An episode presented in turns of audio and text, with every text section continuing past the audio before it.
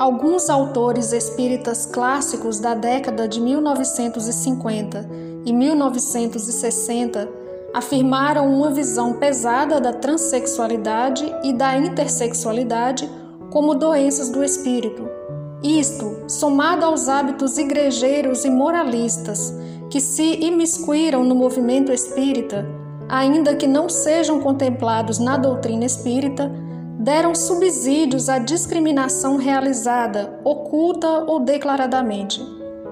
Afirmava-se que as pessoas homossexuais, travestis e transexuais necessitavam de tratamento e deveriam ser acolhidos com caridade na casa espírita.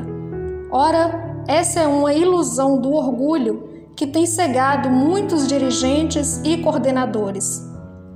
Não há nada que impeça pessoas homossexuais, travestis e transexuais de ocuparem cargos e tarefas na casa espírita.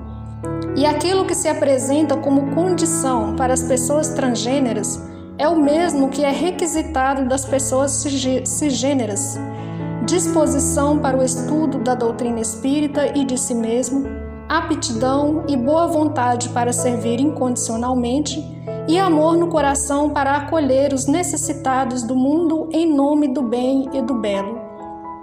Felizmente, temos grupos espíritas que dão exemplo e que não só acolhem, mas contam com trabalhadores trans em seu quadro de frequentadores, voluntários ou servidores, como o Sentieri del Espírito em Milão, sempre acolhedor, o Grupo de Verona, também na Itália, o Grupo Francisco de Assis, em Oliveira, Minas Gerais, no Brasil, dentre outros que tive a oportunidade de conhecer.